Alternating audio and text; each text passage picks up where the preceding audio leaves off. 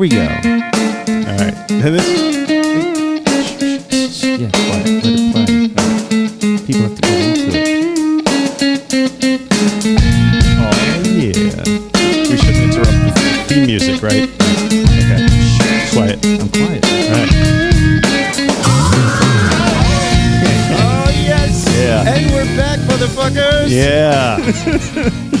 I shouldn't have said that. That I don't know. You know what? crass, you know? The, the theme music playing while we're It gets me excited. talking, right? Because we never hear it. Right. I, it gets dropped in later. But this week, because you and I have to go to opposite ends of New England within 30 seconds of leaving here today, um, we're going to give him a, a show. Not only that, I have to miraculously pick up my youngest son from school merely minutes after we finish today, and then head straight. So we're putting it all together. Um, I don't know if it's all together. oh my goodness! Well, um, you know, you think with a week off, we would have had some some time and some space to like prepare ourselves for this. you know, Uh, but you know, tis It- the season, tis the season for spazzing out. right? Or Mm. as you say, today. Okay, wait a minute. What? See, I, it's all fucked up. Did we do something cues here- here's the. I'm gonna. I'm gonna play the thing. Okay. Drink. People always need to know why, too. They're like, you don't drink? Why? this never happens with anything else. You don't use mayonnaise? Why? Are you addicted to mayonnaise? It's just Mayonnaise doesn't make me feel quite as good. that but sounds like Jim Gaffigan, but I, I don't know. I know, it but is. the, the the clip that you sent me is this woman in a car oh, she's like lip syncing. lip it. syncing. It's funny. which you know it's visual thing. There's a lot of these. um, radio. This is a, a phenomena I've heard about recently. Um, uh, it's like recovery comedians. Yes. and they get hired to do um, Right. you know, conventions and stuff like that. And Well, I've Dave gotten- from Dopey had one on the, Right. the Patreon, right? Yeah. which I didn't listen to, but he know. it was funny, but I think um, it's great because if you've ever been sitting at a meeting and there was a speaker who was just like great and like hilarious, and there's every once in a while you pick those guys show up or those girls show up and they really put on a show, and um, these people are just taking it professionally. I think it's hilarious. that's what it's all about, it. right? Putting on a show, Well, that's it. entertaining people. That's it. If, if we're not entertaining, we are. What are we doing? I don't know what we're doing. And we're back. Welcome Finally. to Recovery in the Middle Ages, the podcast about two middle-aged suburban dads and their pursuit of life, love, and recovery. I'm Nat X. And I'm Mike. God damn it! And boy, do we have a show for you. Today on RMA, the global holiday boozathon is in full swing. Isn't it? Hear how we got through Thanksgiving without drinking, using drugs, or going on a murderous rampage. And we discuss the Rational Recovery Program, its basic text called The Small Book by Jack Trimpey. All this and more today on a very special edition of RMA. And here we are. There we are. I am so excited to be back. Uh, yeah, me too. I mean, it's it's it was very strange being uh, dark for a week. Uh, we weren't quite dark because you filled in the gap by Right. your appearance on Annie Grace, which fortuitously just dropped the Friday after Thanksgiving. That Thank you, Annie Grace. Yeah, that was the word I was thinking of. We were, you know, getting a little stressed out because we like we love to do the show. I should We're say. addicted to the fucking show. We're That's addicted to it, and we know you guys are too. And we hate to uh, skip a week, but we really had to last week. I mean, it was nuts. I mean, if you think today's nuts, there was no way last week. Yeah, last week Thanksgiving impossible. was wonderful. Um, I hope all of you had wonderful Thanksgivings to celebrate, and even if you didn't, I hope you had a good time. But yeah, we got very lucky. I had recorded uh, an interview with Annie Grace, and we didn't know when it was going to drop because yours. How long did yours take to drop? s- five months. I mean, maybe she was just so excited, or she had nothing in the or can. she like she needed content for the day Or- after Thanksgiving. I don't yeah, know. She was desperate and had nothing in the can. It was a great interview. Thank you so much. Uh, it was very strange. Erin uh, Erin liked it. Oh, she watched it? Yeah, it. yeah. Yeah, it's I hate watching myself. I hate I- I being can't on do it, camera yeah. because what I realized was I, I look like if you watch the video and please don't listen to it instead because I look like I'm directing traffic or like landing a plane. A, a little jerky. the, the very jerky. I was uncomfortable watching myself. I'm like, what the? I sh- have to. Do I do that the whole time we're doing the show? I do, you know, a little I'm a hand hand I mean, you're a, you're a, you're you move around. You, you have a lot of excess energy that you burn off back I'm, here. uh, I'm gesticulating. yeah. Um, so you can see how spazzy I get when I'm doing these shows. I get fully into it, but I had a great interview. You really Um, should watch it because you get the whole picture. You get. You get to see what uh, what I see every week. It was funny because I hadn't gotten a haircut Um, and I just like I'm like fuck, my hair looks ridiculous. So I put on one of my hats. Yes. And of course, my wife's like, "Why are you wearing a hat?" I'm like, "It look crazy." I have, I'm like, I got to be on camera, But at our age, if you wear a hat, people think you're bald. right? Which I am basically. I mean, not really. I mean, it's balding. Okay. It's a balding right, situation. You know, thinning, I thinning. mean, you know, it's all how you identify yourself. Uh, yes, Is there a pronoun that you can I, use for that? I self-identify as a balding middle-aged man. but you can't call me that. Only I can use Right, that of word. course, yes. Middle age is our word.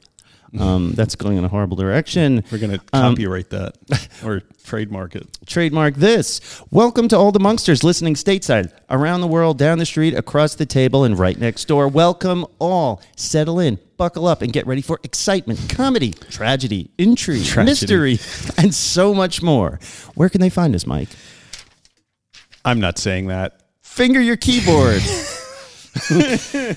Or uh, what? What did Jackie the Joke Man used to say? Uh, use your finger you use dial. your finger and dial our comedy hotline. 516-922-9463. I still 922 remember. wine. Is that Right. still in existence? That Yes, hotline. it's 922-9463. You should call that. Jackie uh, is a local resident, and you know he's the guy who was on the Howard Stern show for years, doing writing the jokes and Mm-hmm. Yeah, everything. that's not his private phone. He has a joke line that we used to call. yeah. We're not just giving out his phone number. And it's yeah, it's great. We would uh, go to a payphone. We'd be hanging out at the park. Right. Pop in a quarter, dial nine two two.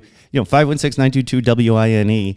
And it was just Jackie the Joke Man Martling, famous for being a writer on the Howard Stern show many years ago. And he just does dirty jokes. dirty jokes. And so we would listen to it with our skateboards and giggle, you know, and repeat the jokes and get in trouble.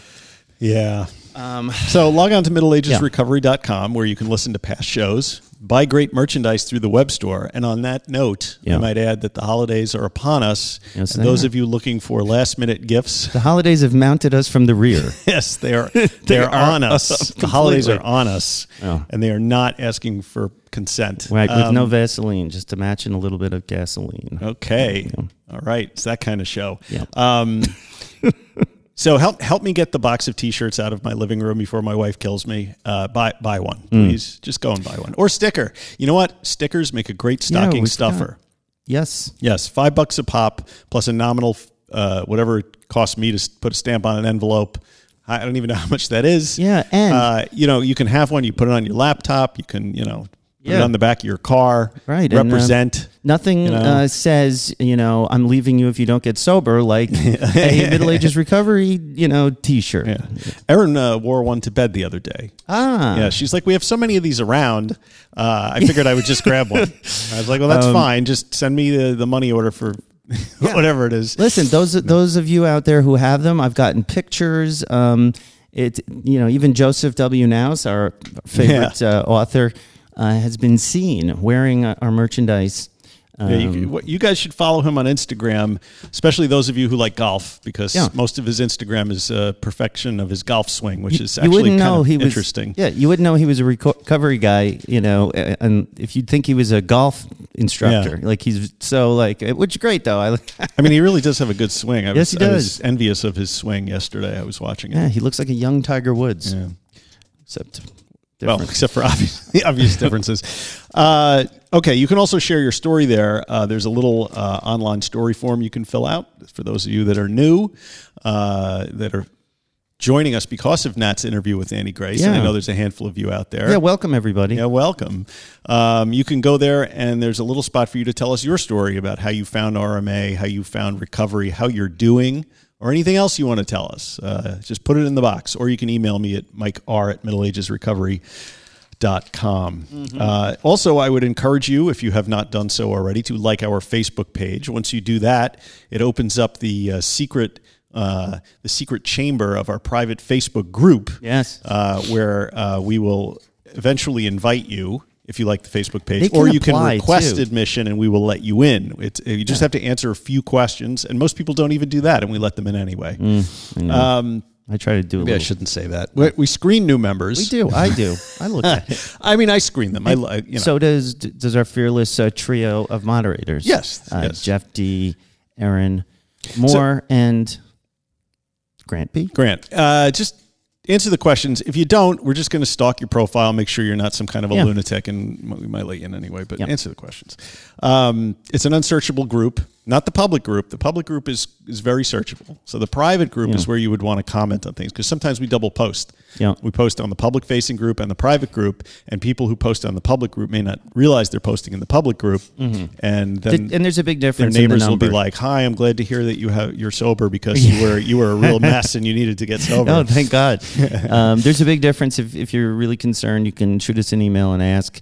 Um, but you know, the public page has like seven thousand followers, and private one's around five thirty because those are you know the fans, people who want to talk to us Right. and talk to each other and get support. The other people are ones that we force fed ads Yeah. through um, through Facebook ads. Some of them get very angry. Mm. I've noticed. Most of them are okay with it though. Uh, we also have a new uh, segment, uh, sort of a, a semi-recurring segment on the show called Monksters Speak. Right, which is our uh, private Facebook group. You know, sometimes Nat or I will post a, uh, um, I don't know, a thought experiment or a, um, Mm-hmm. you know, a question uh, uh, about recovery, or, or and, Yeah. and we will gather the responses from the Monksters and read the most erudite ones on the air. Yes, Yes, so do I that. love it. I love um, like and subscribe. Very helpful. I think that's a repeat. I got to take that note. What Didn't you already like and it? subscribe? Yeah. I don't think Ooh. so. And, and you could also say, Alexa, play Recovery in the Middle Ages, Hey, and don't do that. My phone's going to do it. prepare to be amazed. Right. That's- prepare to be amazed. Do That's that. Um, yeah. So uh, the best way that you can um, help us with the podcast, well, there's two ways. One, you could go to Apple's iTunes um, podcast or through your podcast app at Yeah, Apple iTunes reviews. and write us some reviews. We, the reviews have slowed down a bit, Mm. folks. So uh, how many reviews do we have in total? I think 91. We have 91 reviews, but we have 500 and some odd people in the private Facebook group. Hmm. All of you private guys, the Yeah, go out there and write us a review. It's okay. please. You know, Thank you. just say something nice. Um, and the other thing you could do is tell a friend, of course, um, because Yeah, I've the actually word out. I've heard stories from uh, from the Monksters of people who have shared the show with a friend, and then that friend actually writes me or something and says, "Oh, my friend told me." yeah, And uh, word of mouth is still Yeah. the best advertising. better than Um, word of. If you get something out of our little show, just share the love. Help us grow the movement. Help us grow the the recovery, recovery the Middle Ages Middle movement. Ages movement. Um, Uh, what There's a new hotline. Oh yeah. you know, Okay. you do So- it because it was your idea. Okay. Uh, we have a hotline. It is a phone number. So for those of you who are not middle aged, Operators younger, are not standing by. you, you you pick up the phone and you dial a number, right? Uh, it's 516-8886. You're missing a number in there. Six two nine. oh shit!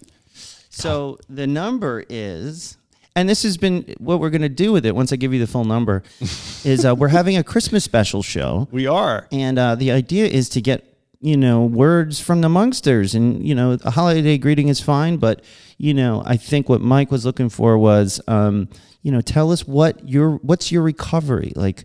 What does it mean to you? And um, What's your method of recovery? yeah, too? like- I mean, I know we got a lot of. Uh, uh, Oh, the number is okay. So the the RMA hotline. If you just call 516-888-6297, there's a cute little message from Mike, and you know, thanks. what do we say, three to five minutes tops, because we want to play a, a lot of them. I might be able to get some other uh, other podcast hosts. I'm going to reach out to to uh, leave a message, and uh, it'll be a lot of fun. We're going to have a great uh, holiday show. Yes. Just you know, whatever you want to talk to us about. You know. Yeah. And uh, speaking of reviews that we have not been getting, we did get one, didn't Yes, we? We sure did. You want to read that one? I do, and I was very happy because there was one bad review that made me sad. We got another bad review. No, just that one. I Oh. stuck it in my craw. Okay. Um. So the review is from Woohoo. Oh no, the review says Woohoo as the subject. Right. Um, Norm six nine six six says, "Not sure how I stumbled onto these guys, but thankful I did. Been playing catch up the last past month." The past month or so, and now I'm up to date. As a solid middle aged man, I am definitely Solid, huh? podcast challenged. Good for you. But I am learning, and this one is definitely helping me. Three plus years alcohol free. Um, however, still working on getting sober in these difficult times. Thanks, Nat and Mike. Love, Norm. You're welcome, Norm. Yeah, thank you so much. It's a great review. Um, Anything we can do to help. Man, if you guys don't think that negative reviews affect the host, um, I was just talking to a very popular recovery podcast um, host uh, and he had gotten Was it Dave? it may have been, you know, may have been, but I don't want to talk about my private conversations. You know, Oh, come I don't want to break uh, any kind of confidence. In any case, you know, we get we we hear it, and it is it does hurt our feelings. It's hard to harden yourself to that. We take this so personally. We do. um, even though there's you know, it's kind of silly. Uh, and then we have Monksters speak, speak, speak, speak. Okay. right? Yes. Um, okay, and here's what I did. I I, uh, I made a little post and I said, "Atten- "Attention, Monkster family! I have chosen a chip at random to get some discussion going. Participation and action was was the chip that we drew. Um, a chip? it's a chip. Maybe some people don't know about the chips. I bet you buy the chip. I've got a bag of these like wooden coin looking things. Okay. And on each one is a different, um, like recovery meeting topic, Mm-hmm. basically type of thing. Like uh, it'll say gratitude uh, or whatever. This Right. one we said was participation in action. Mm-hmm. Okay. And what does that mean to your recovery or, or how do you use that in your recovery? And I wrote, to me, participation in action is what we're doing on this group and at our recovery meetings. It's also when I call my recovery partner and check in or ask how he's doing. It's doing this podcast and doing the research, learning new things by reading new books, listening to podcasts, journaling, etc. Uh, and I ask, how does participation and action figure into your recovery? Love NatX. And Right on. What did they say? Well, Melissa L says, uh, going to my meetings and embracing them. It took me a long time to find one that made me feel like it was a good fit, but they are out there. Action is maintenance of sobriety, healing, and keeping it real. I still read quite a bit about recovery, and I can always keep learning. Sure, Yeah. for sure. Corey W says, Hey everyone, I'm new to the group. Welcome, Corey, but have been listening to the podcast for a while. It's great.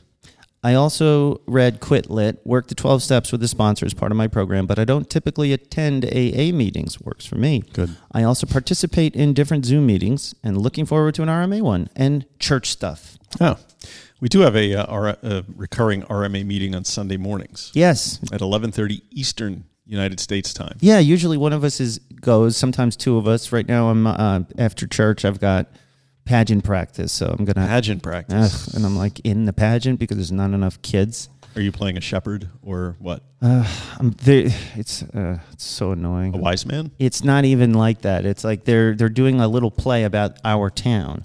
So I'm in the play as myself.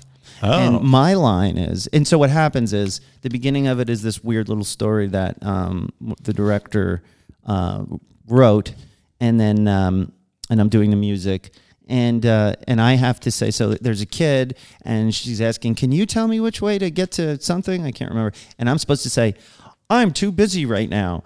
There's a line of people outside my store. I have to get there right now, and then I just run off stage. But what I said in rehearsal was, you know, there's a line of people at my door, and I turned to the audience, you know, watching. I said, for the first time ever, and everybody cracked up. It was great. uh, and so, yeah, so that's what we're doing. So I have trouble getting there, but you've been there every time, and we've got several of our of our Monkster family that show up, and it's Yeah. great. It's it was really good for me. I loved going to it. I might not be there Sunday though. Now that you mention it, but But everybody Grant's show up. yeah. Grant's there, and, and whomever else. It's a great opportunity to have a you know a recovery meeting that isn't quite so do- dogmatic. So uh, Melissa M says, um, I love this answer. Uh, participation has never been my forte. My husband saw my kindergarten report card where the teacher wrote, Melissa will answer any direct question asked, but will not offer any extra information. I love that. Uh, he left and said, I'm still the same. The chip reminds me to be an active participant in my recovery, AKA, also known as this group, even when it's easier to sit back and watch. Melissa M is a frequent uh, She shows up at the yeah, at the meetings. Yeah. yeah. So talk to Melissa and show up at the meeting. Hope uh, DB says, I tend to hang on the edge, not participating. Maybe it's time to get out of my comfort zone. Uh, when I see that, I think of myself at, you know, uh, middle school dances, things like that, standing on the side watching Yeah. other people have fun and participate because I'm too self conscious to let loose. I, I was always that way too. But I mean, I think it speaks to something in the recovery movement writ large that, you know, participation is considered a healthy thing. But I, I wonder, how true that is because so many people are different and you have people with different levels of uh, ability to engage in social situations you have people who have different um, Well- thresholds for um, withstanding uh, criticism from other people I would never And- recommend somebody do this alone. I mean, my main my main advice is no matter what your support looks like, you have to have support. That's what I think. Even if it's just bringing your family in on it, you know. fair enough Um, i don't i don't it doesn't know have to be an, an AA meeting or an, even a No. recovery in the Middle Ages meeting. right Like, I, I, you need support. Meetings make me extremely uncomfortable and self-conscious. Even Even, today, meetings? even our meetings, I do it, but um, But that's honest. Yeah, um, yeah. So But you feel better afterwards because it's over or because you got something out of it. That's what I ask myself about when I go running, and I've been doing it for 30 years. Yeah. So maybe it's you know maybe it's the same thing. I mean, I don't know. I do feel better afterwards, but I feel better because because so many of the people there are, you know, sharing their stories, and we're all you know on the same journey in some respects, right? That's right. You know, That's right. Strength in numbers, even though if it's it's a little uncomfortable at times. Now, um, that brings us to we had a little, for the most part, our private group is great. It's a very supportive place. I'm trying to cultivate a supportive environment where anybody can kind of say what's on their mind, um, you know, or give to talk about their the way they're recovering or not recovering, and then we can, you know, sort of have a civil discourse about it. Um, I don't know if I even want to talk about this, to be honest. I, know, I thought it was relatively civil, and I think you It- know it after a little back and forth, things you know ended on a good note. We did, and you know, I I reacted a little harshly at first, but the reason I did, I, I, there, there was just a little bit. I, I was sensing some real vitriol, and uh, on one of the posts, I'm just all of a sudden, I like usually I go to the group, I read the posts, I try and make as supportive comments as I can, you know, and um, and I get a good feeling from it, and that's why I love to go to a group. But this one day. I had read a couple of the posts, and man, I got this horrible feeling. It it like upset me the way things were written, the way it felt. I felt like it was attacking other people's closely held beliefs, maybe not intentionally, but when I got that feeling, it took me back. Maybe that's a PTSD response mm. because it took me back to all of the people I've met in you know the rooms and in rehabs that ha- that are so angry, they're so wounded, and they just they they spit it out on everyone else and bring everyone else down. And uh, maybe that's not exactly what was going on, but that's how it made me feel. And I had this reaction like, I don't want this in my house. You know what I mean? Like, this does not belong here. I don't want it. But, um, you know, at the same token, if somebody is hurting and angry about something, I shouldn't you know try and censor that. I have no interest in that. You know if you're hurting and you've had a really bad experience with something let's talk about that. But let's not you know cast that aspersion on other people who may be associated with whatever it was that hurt you. You know it's not them. And i don't know. I just i i was having a bad day and uh, and i just don't want that in our group. Like i i don't want to censor anything you know what i mean? But it's okay when you're talking about yourself or your experience is great but when you start to kind of throw that shrapnel out at other people that you know are just trying to get support and kind of be positive i don't know that kind of got me you know hmm. but maybe i was overreacting Well, I, I mean, I don't know. I saw it a little a little differently. I mean, I, I'm with you that you know civil discourse is should be the goal, right? But there's a tension between civil discourse and then the effects of trauma on people who are posting in a recovery group, which is a place that is a place where people Right. who are traumatized don't are. traumatize me in the process you know, and and how you know Right. how does trauma play out in people's recovery? I mean, it obviously plays out differently, but you also don't want to end up creating like a, a, a place where it's just toxic pov- positivity is the only thing that's allowed. It is. especially because You're you know right. we have sort of posited ourselves as a um, casting a broad net with respect to different people's opinions of what recovery is to them. And if someone has a strong negative opinion about something or has been hurt by one particular method of recovery, Right, but I mean, they should have the opportunity to express that. and I mean, you can just don't like demean other people yeah, in the I- process I didn't really see it that way, and I and I also think you can kind of turn that discussion, and I think you did a good job of turning the discussion. yeah i walked it back because i felt like a dick for getting so don't angry know. about I, I it don't know. Wherever you create an internet community, you know, you have to be concerned with how you're going to allow outlying voices to be heard, where you set the threshold for what's considered acceptable discourse. Because if you keep the metaph- metaphysical fence too tight, um, I think you run the risk of stifling the free exchange of ideas in, in favor too. of like palatable chit chat that may not benefit everybody in the long run. I mean, such I- a, mm. I mean, that's social media, right? I mean, Yeah. you know, Facebook. Maybe it's not the maybe it's not the milieu for deep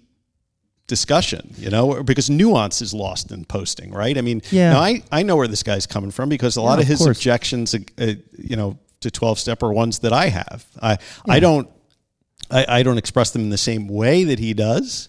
Yeah, you know? I just you know what? It wasn't one post. It was a few. You know, it's not just one person either. Right. And this is an attitude I see on like NA groups specifically. Somebody will post something, and then a person will basically attack that person for having that view, and making them feel awful. You know, and may, maybe that person didn't come from your experience. You know, but on the same token, uh, they didn't come from your experience. So.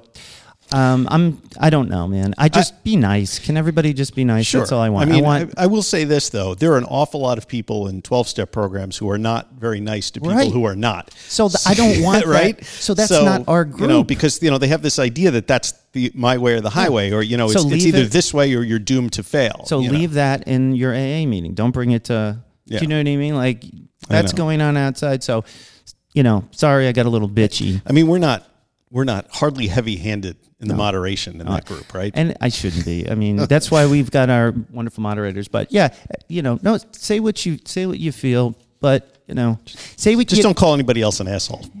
How about this? Say what you mean, but don't say it mean.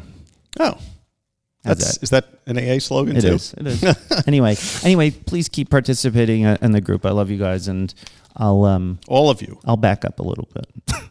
I'll let it grow on its own. I'm Listen, sorry. It was. Uh, I'm, I'm bringing all of my personal shit onto that, and I and I did that, and I apologize. so um, don't worry. We're just happy you guys are are hanging out with us. Um, moving on. I would say we just we left the post up and didn't Yeah. censor anyone's comments. so Nothing, you know, go check it out. if and you I want. and I apologized and walked it back. So yeah. keep keep keep going, keep going. All right. Um, life update. I was on Annie Grace. We already talked about Yeah, that. we talked about that. Um, but hey, Thanksgiving.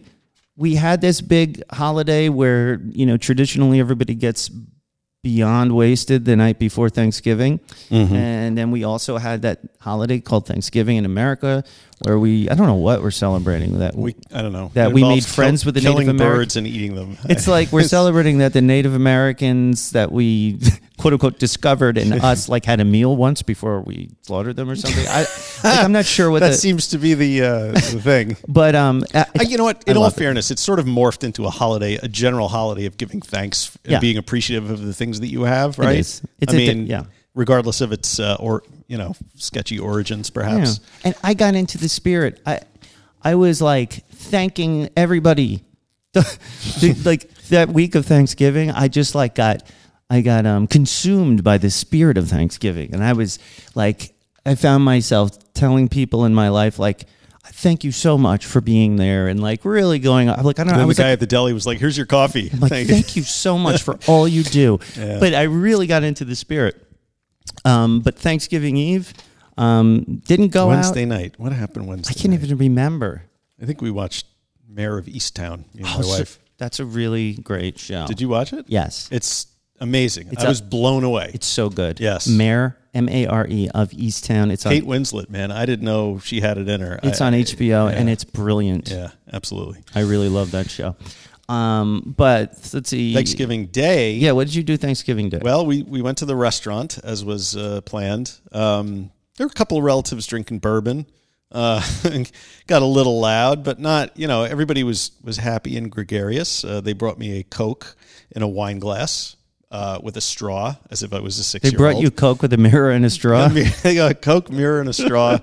Um, I always get a kick out of that. Like they'll put they'll put the uh, the non alcoholic drink in a nice fancy glass, which I like. I like drinking out of fancy glasses. Me too. Uh, but I don't need a straw. I'm not. Straws- I'm not six. You and know? you can't look cool sipping out of a No, straw. you're It's picking impossible. up the, by the stem and taking a sip out of the straw. At least they didn't bring me a crazy straw. You know. Which- I would have preferred a crazy. so, um, you know, I loved it um, because uh, it, it was a few hours and then we all went home, and it was great. Sat in front of the TV, did all that. you know. Restaurant. Yeah. That's an interesting idea. Oh, in the morning Yeah. though, we had the other half of the family over for the um, long-standing American Thanksgiving tradition of having bagels and lox. so um, yeah, that's a Long Island thing, I guess, uh, and that was nice. Got to see the other the other side of the family. Uh, there was no drinking at breakfast, so um, yeah, that was great. How That- about you? Yeah. Um, well, we we had a I had a great day. We were a little busy. We were driving around to a couple different houses, but the morning was really interesting because I don't know if everybody watches this uh, Thanksgiving Day parade that Macy's does. Uh, we watched it. And uh, yeah, it's at nine in the morning, and uh, everybody's up. We're all together in the den.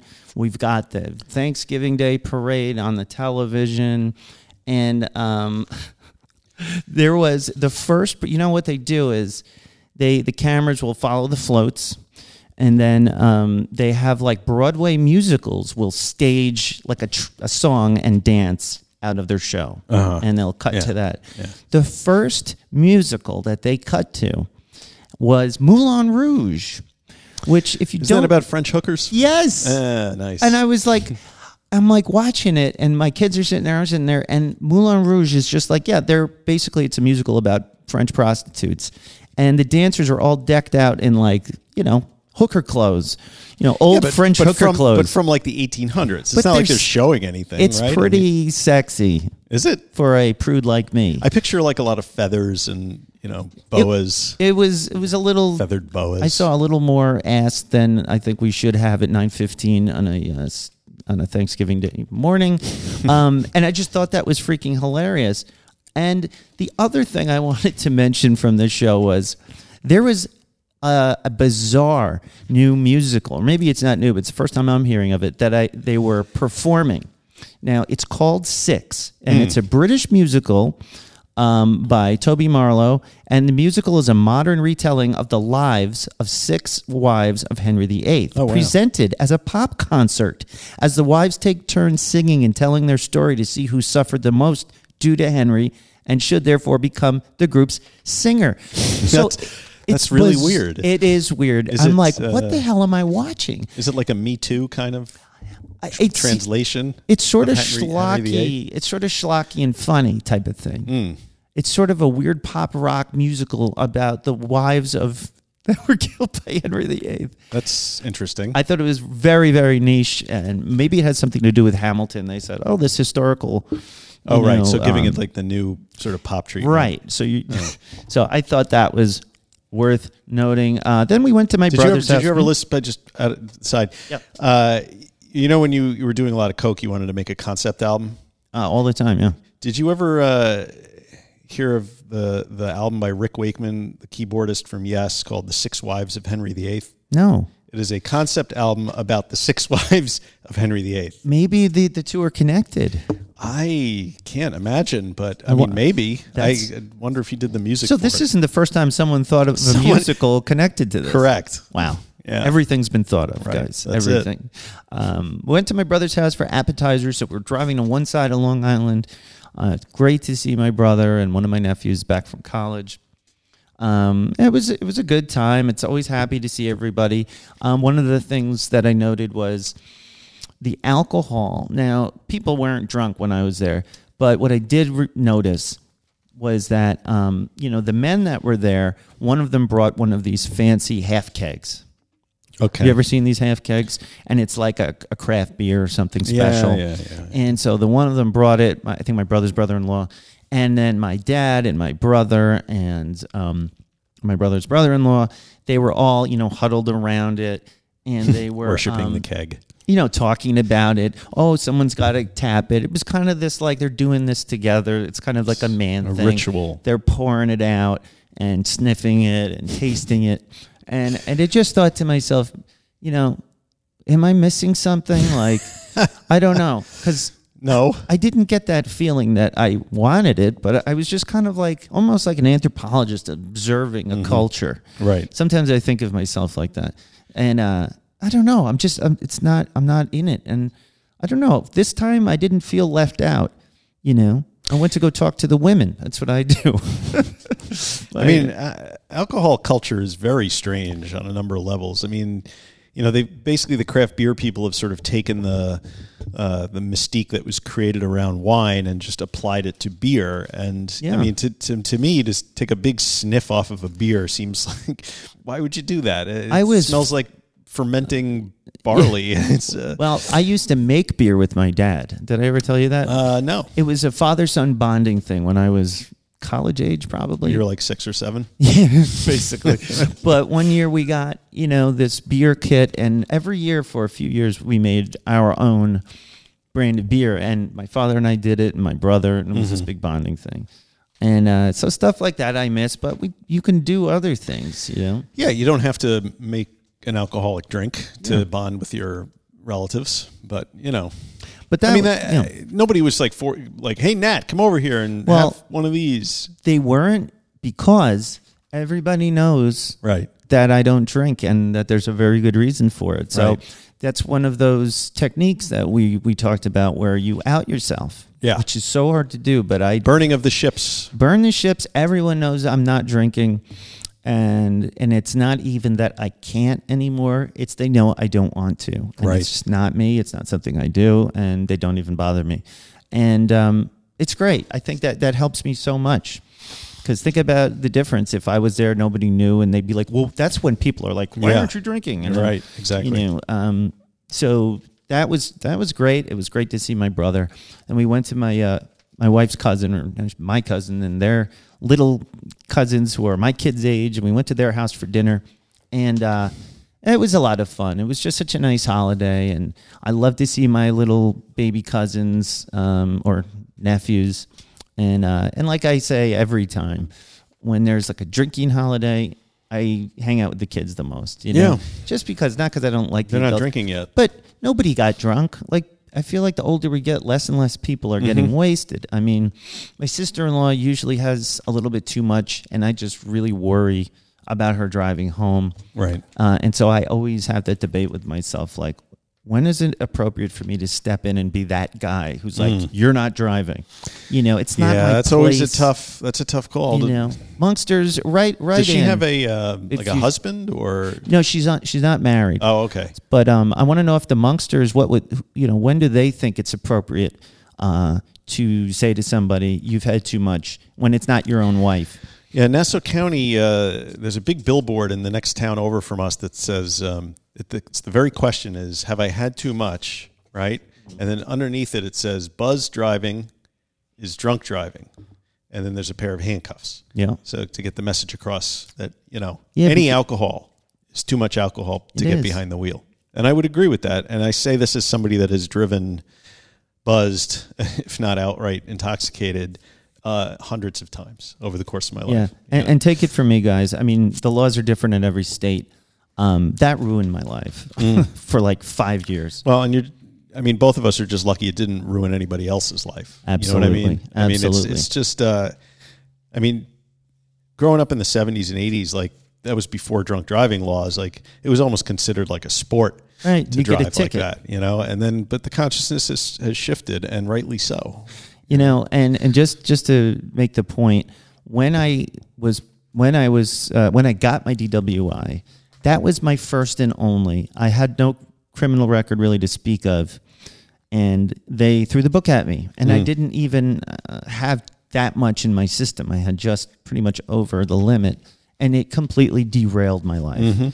Um, for that for self preservation reasons alone, you shouldn't you shouldn't No. drive drunk. No. Which you know that and which is interesting because I went to a, a work event yesterday uh, that everyone had to drive to, and it was in the middle of New Jersey somewhere. And uh, oh, my condolences. yeah, thank you. It was actually a decent restaurant, but um, but it was the kind of place where you know you order a glass of wine, and, and it's one of those large wine glasses, and the the pour is like halfway up the glass, Right. So it's a substantial amount of like a wine, quart of wine. So you know, I again, I ordered my my diet coke, and um, you know, to your point before, a lot of the guys that I work with, and I hadn't seen them in like two years because we've all been working from home, so there was a bit of a reunion, you know, festive air. Two years. You've been sober two years.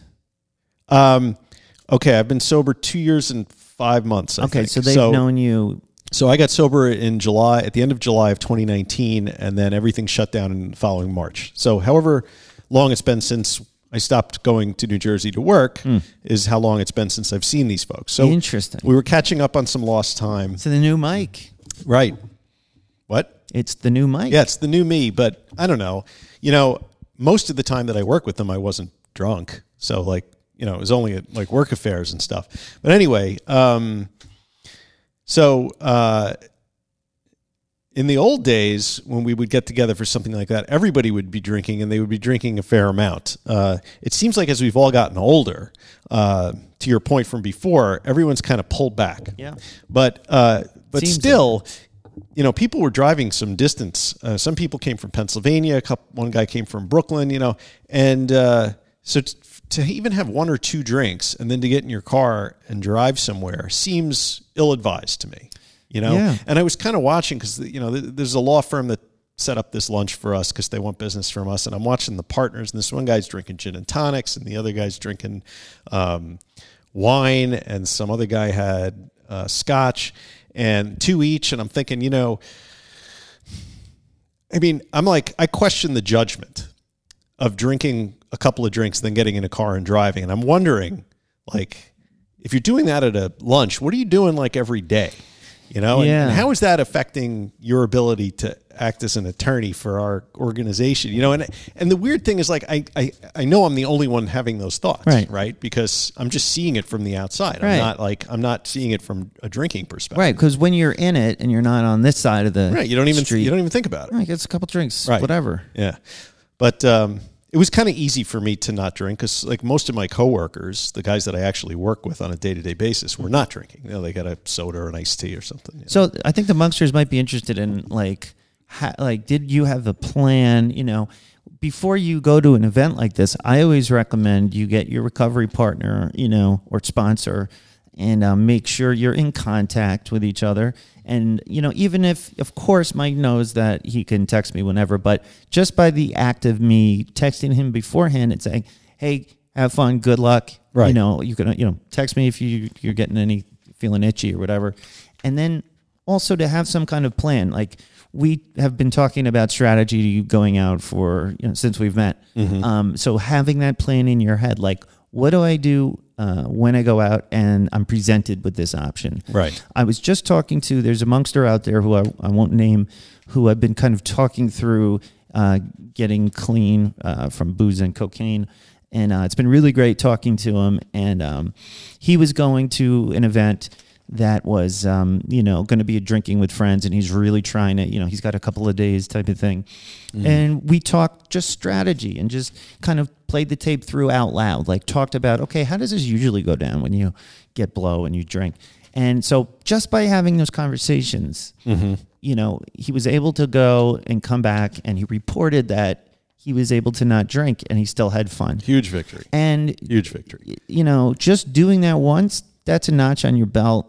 And then the next time you remember, you have that recall of how you got through it, the fact that you didn't need to drink to have fun, and that when you got home and woke up the next morning, you know, you felt much better. It's a it's a muscle, and Yeah. and the more you exercise that muscle, the stronger it gets. So uh, that's why the first year in recovery is often the most Right. challenging. I mean, I get to the point where I can I can go to a work event, and I'm not I'm not saying yeah, hey man, it's not a big deal, but I, I get to one of these things and I don't even think about drinking. You know, and if I were to think about drinking, I told you I was going. Mm-hmm. You knew about it, and you you actually sent me a couple of texts. Yeah. Asking how it was going, and Yes. I went to the bathroom and uh, answer, answered them. And, and that's the job of a tandem sponsor or a recovery partner is you're staying in touch. You're understanding that sometimes they just need to see a that you're there. You know, um, But you know, the thing that people should realize is it's not always like this. It's not I mean, you will not always go to an event and feel like No.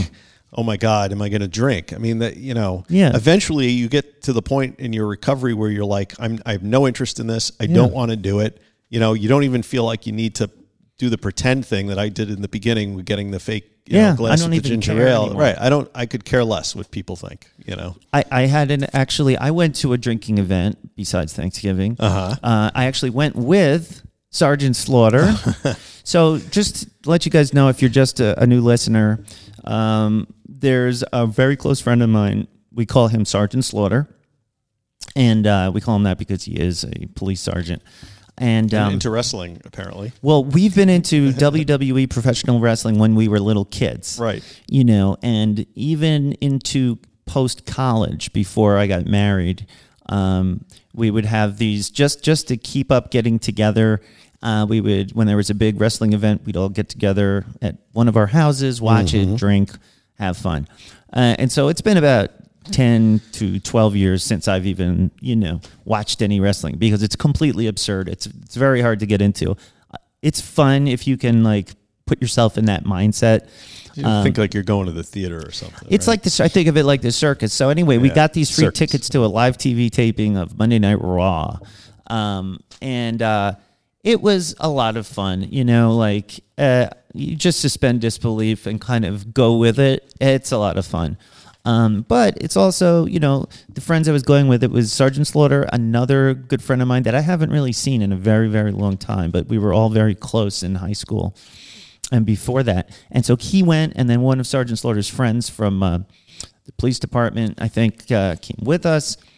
And so these are, and we went to the brand new Belmont uh, Stadium that was just built. Oh yeah, Belmont, nice. Uh, beautiful. Hmm. Belmont Racetrack in New York just was renovated, like a billion dollar renovation. Isle- Islanders can't seem to win a game. No. that's a whole other issue. but it's beautiful. Um, the one story I wanted to, and what I did was, uh, first thing is the parking attendant story. Um, so when we get there, uh, we, you know, the parking is a nightmare, of course. And they have these guys directing people to different parking lots, and we pulled into this one, uh, not sure where to go, and uh, Sergeant Slaughter rolls the window down and says, uh, "Hey, you know what do we do?" He says, "It's forty five dollars over there," and he said, "It's a joke." Oh, he's like, "How about we just give you twenty bucks under the table and you let us park over there?" You know, like, ha ha. Yeah. The guy's like, he looks back, he goes, "All right, right this way." and so we Awesome. pulled, we pulled That's in New York. we pulled into this parking lot. You know, I and I did the handshake money pass off Right. too because it was on my side. so we, when we got to the spot, I reached out. I was like, "Thanks, man." Put the twenty in his hand, and we pulled in. Wow, that's good to know for Uh, for next time. yeah, but when we got inside, there was like a security manager or something, Mm-hmm. and she d- directly asked us, "Oh, how, where did you park? How did you park?" And we're like, No. And I was the one that started talking, which was such a bad idea. and I'm like, "Oh, uh, you know, I think we just, um, you know, we just gave him some cash." And I'm like, and then. Sergeant Slaughter was like, "No, there was no cash because they don't take cash. Right. It's all credit card." Right, right. So that was a red flag. And I said, I, I mean, you know, not cash. Haha, I thought they took cash, you know, and it was really slick, right? I'm like, no, we used a credit card. And she gave us a look. He's like, oh, she gets good because I'd hate for you to uh, have your car towed, you know? And so start Sergeant Slaughter started bugging out. We played it cool for a minute. and then there was some other cops that were working and he went over to them and was like talking to them. I guess he was asking them if they really tow cars or something like that. Yeah. You know, because, you know, Do they? He's, Did they? they? were like, we don't know, and we don't think so, and they did not. But we had this anxiety the whole time. Uh, that sucks, man. She she she screwed you because she kind of figured what, what what was going on. she knew, Yeah. she figured it out. Was just fucking with us, but and uh, Did you? uh Was there anything for you to drink there besides beer? so the only thing I wanted was um, soda and a big bag of popcorn. That's what I was like fantasizing about. you Right. know. I had that. That's my goal. Um, there was beer everywhere. It was like fifteen dollars a cup, but we were in a special section because it was corporate uh, box or something from our friend, and so we passed this fancy bar, and uh, there was no popcorn for me to get, which I was pissed off No. about. I walked up to the bar, and I said, "He said, what do you have, buddy?" I said, uh, "Do you have grenadine?" He said, mm, "Yeah." He said, "Get me a Shirley Temple on the rocks." and uh, he cracked up, brought me my Shirley Temple. My friends ordered their beers, and we went to our seat. But you know, w- when you're comfortable and you you know you you don't really secretly wish you were drinking, Right. Doing something like that is easy. Did you have fun? We had a fucking blast. So man. it's possible to have fun without being drunk at a wrestling event. Yeah, and they didn't like drink that much. I think sometimes because they all know that I'm sober. Uh, my other friend uh, is friends with the other guy, Vin, who listens to the show. Oh, and uh, and so he knew about the show, and so I had never come out, so to speak, to uh, to him directly about being sober. But this time, I was just kind of like, yeah, blah blah blah. When I got sober, yada yada yada, and so I was able to openly talk about it, and uh, it felt good to just kind of be myself and not have to be like pretending. You know what I mean? Great. And uh, we got to catch up, and you know, I fully got into the uh, to the show.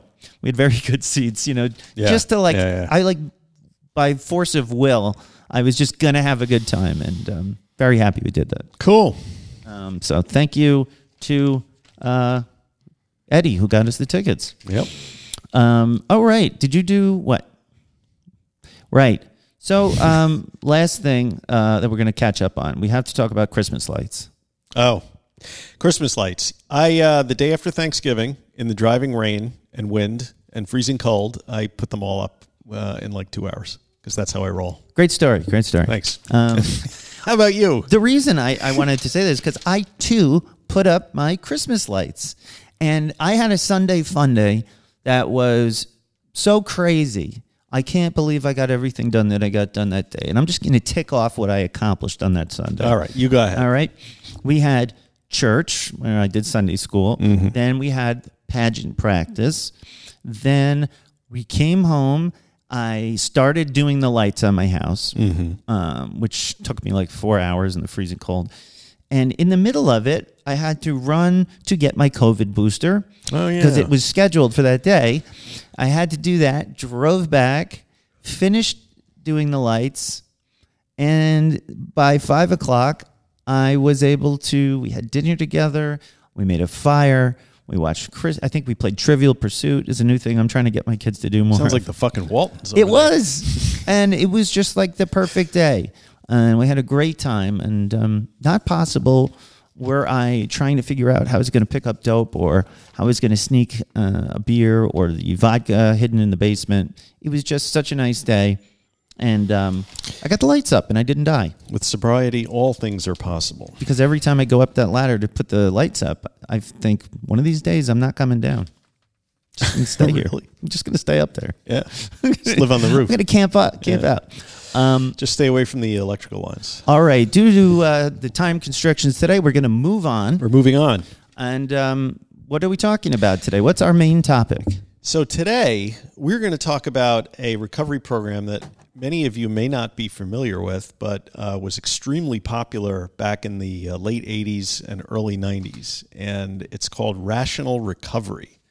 Um, Rational Recovery, uh, it's an abstinence based addiction recovery program, and it was developed by a fellow named Jack Trimpey, who is the uh, he's a certified, a licensed social worker with, uh, at the time that he created the program, he had like 30 years of, or 40 years of um, therapy uh, experience. Um, and he created it as an alternative to the spiritual centered 12 step model. Um, he founded it in 1986. Uh, Trimpey was a recovered uh, alcoholic, although I don't think he would use that term to describe himself. And uh, I, I call this um, this method of recovery the "suck it up, buttercup" method because that kind of seems to be the, the genesis of the program.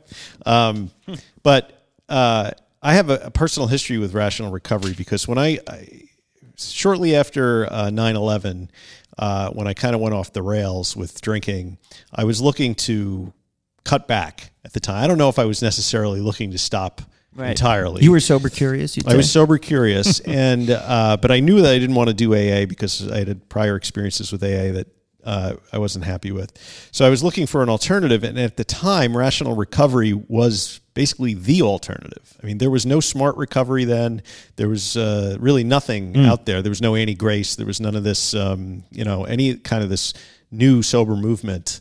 Um, but I did find Rational Recovery, and they had an extremely active website and an active web forum, and go on there, and I learned about the program, and and um I what it didn't work for me because I really wasn't ready to to do what needed you weren't be done. entirely ready to have God remove your personality Yeah. defects. We'll get to that. Well, yeah, I mean that that's something that um, you have must be entirely ready. Yeah. Um, the, the the rational recovery program centers on a, a trademark method called the addictive voice recognition uh, training. I loved reading this because I've been talking about this just from my you know thoughts on addiction. Yeah. and I've sort of been doing this AVRT, Right. and and I didn't know that it was laid out and encapsulated so so perfectly here. It's when I talk about the inner addict, you know, what I was talking about with that one monkster who, you know, the other day, I was talking a lot about this inner addict, Right. And that you have to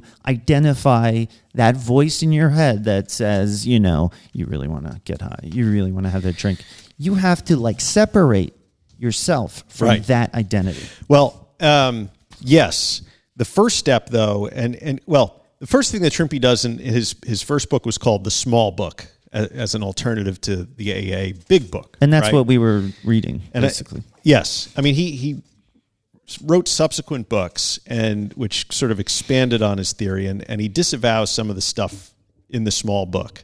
I didn't quite get a sense of what he'd thrown out and what he had added because I, I sort of skimmed his second book, which is basically just rational recovery Just laid new- out in a program. And and and then he wrote a third book on AVRT which basically really the whole book is how you manage that addictive voice inside your head and what you can do to um, you know when it when it starts talking to you. But uh, the main difference between um, rational recovery and AA um, That's everything. well it's everything but but right it's everything is the it's big is the big diametrically opposed. But um, the uh, the main one of the main differences is in AA you approach uh, abstention a day at a time. Right. But in ODAT. rational recovery, they say one day at a time is a terrible idea because it always leaves the door open that someday you'll drink again.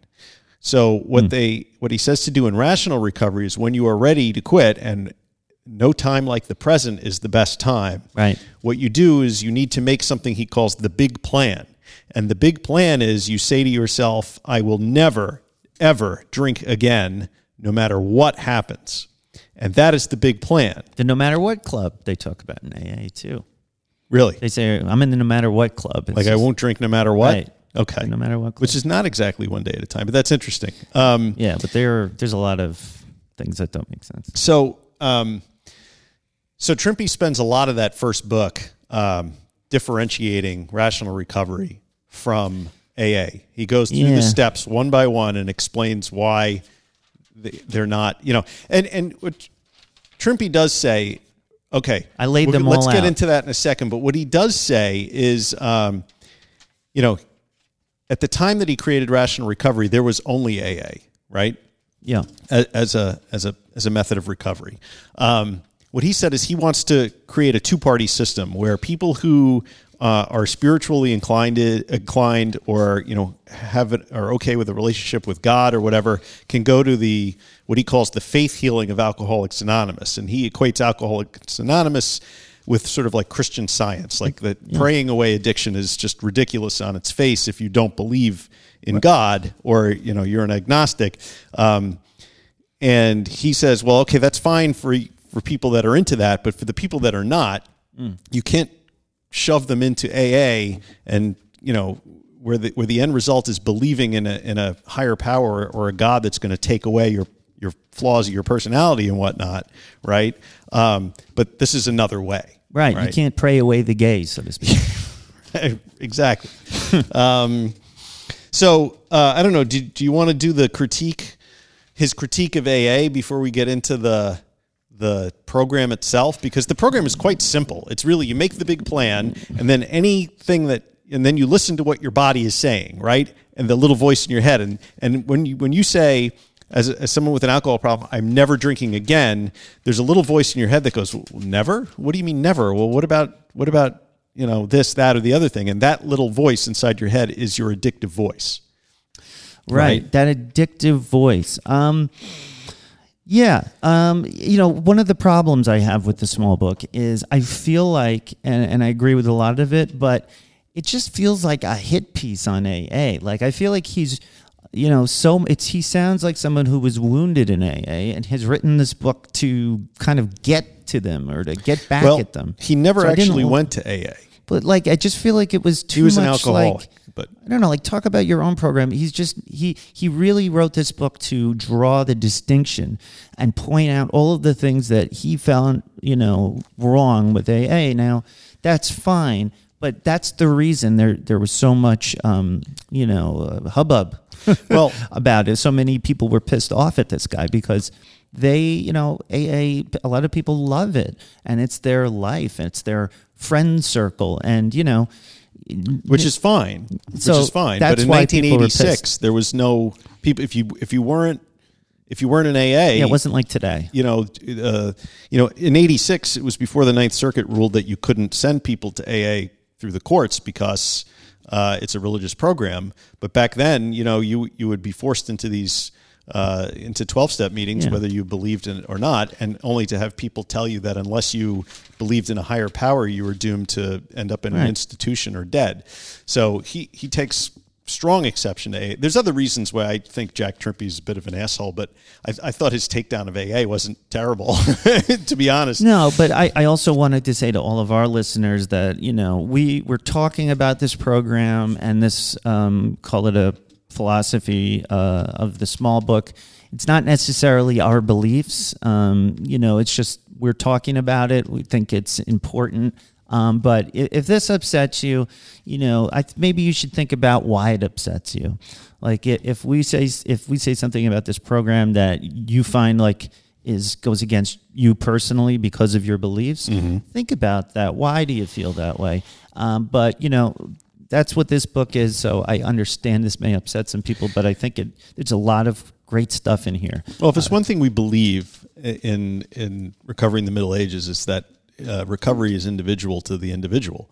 Um, not every method is going to work for every person, and I don't think AA is a one size fits all. I don't think it's appropriate for everybody. I don't think it's. I think in some to some people it can be actually quite dangerous. Yeah. Uh, but but you could say that about any recovery program, including rational recovery.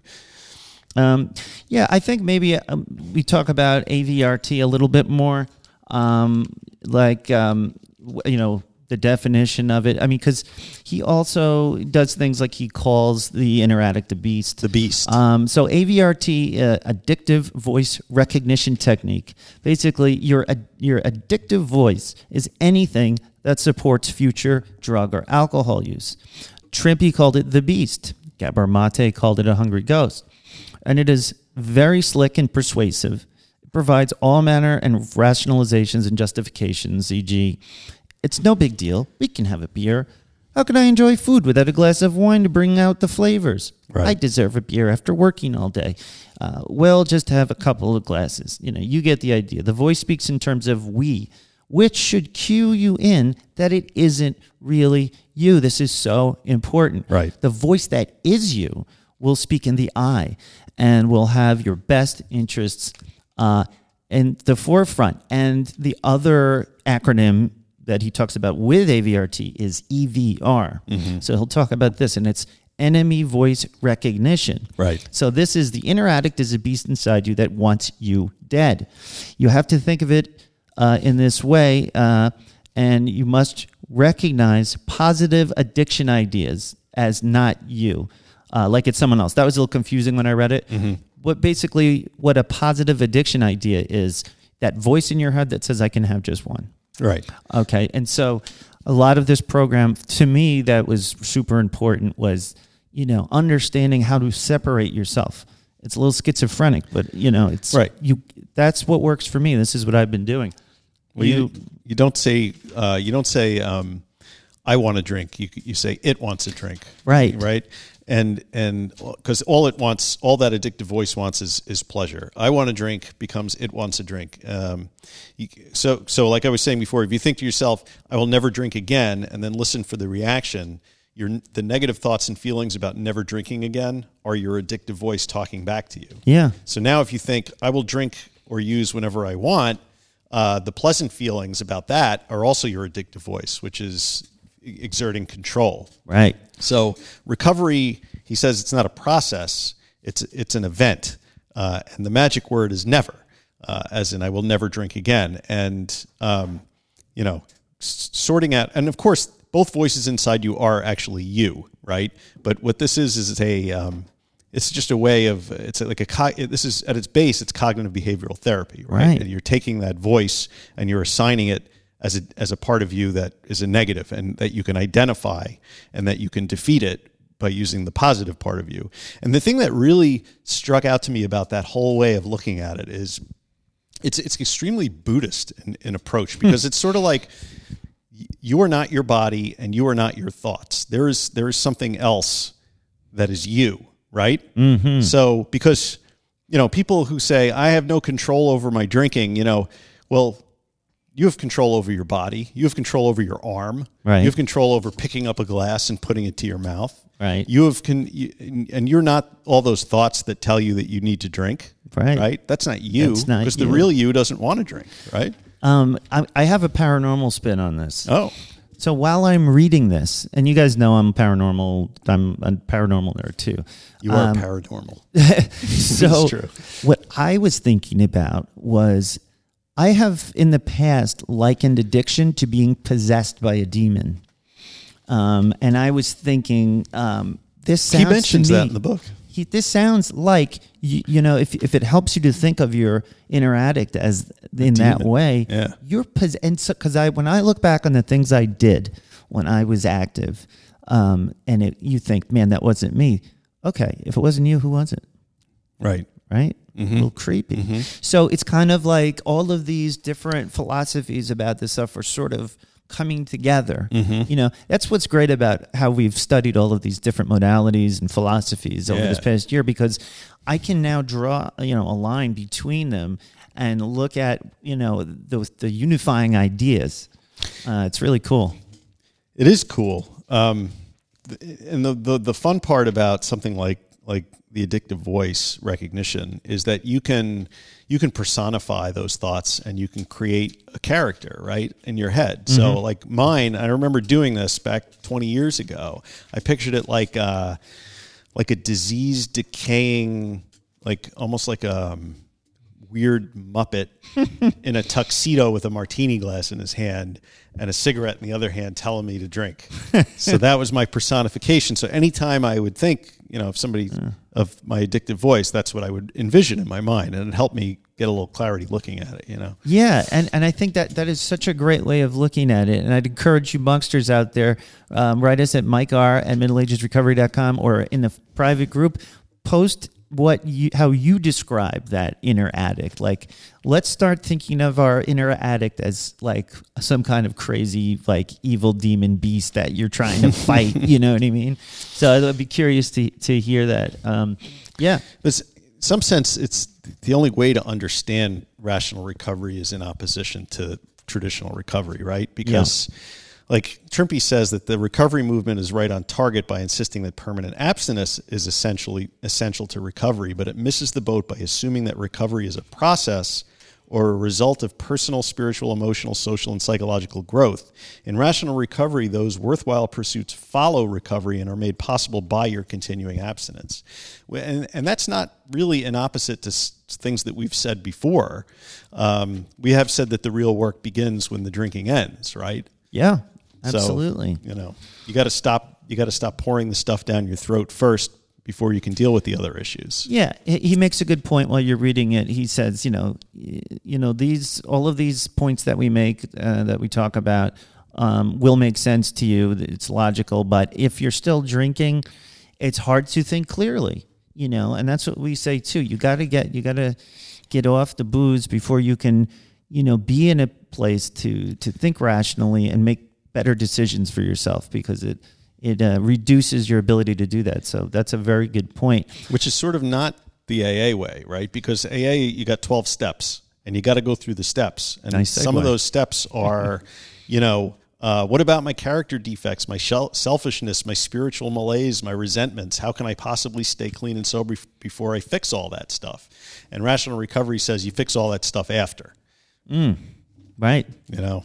Um, He actually lays out every step. He lays out all 12 steps in the book Mm-hmm. and then writes a retort to it. yeah, he does. he does indeed. I have written them all out with my thoughts. Would you like to go through those or do you want to keep going on your No, notes? go go go through them because uh, I was going to do that and I was like, oh, I know. Okay. So I did it. Okay, thank, thank, thank you. Um, step one. So what he does is he writes the twelve the steps out, and then his little answer to them. So the first step, as you all know, of course, is we admitted we were powerless over alcohol, and that our lives had become unmanageable. Now, rational recovery uh, says that it teaches addicts that they are not responsible. This is his retort to that. It teaches addicts that they're not responsible for what they put into their mouths, and that when they desire to, to drink occurs, it must be satisfied immediately. Learned helplessness can be a self fulfilling prophecy. Right. Um, and it really does damage when people leave AA and the person remembers what he was told. Right. So that sticks in your mind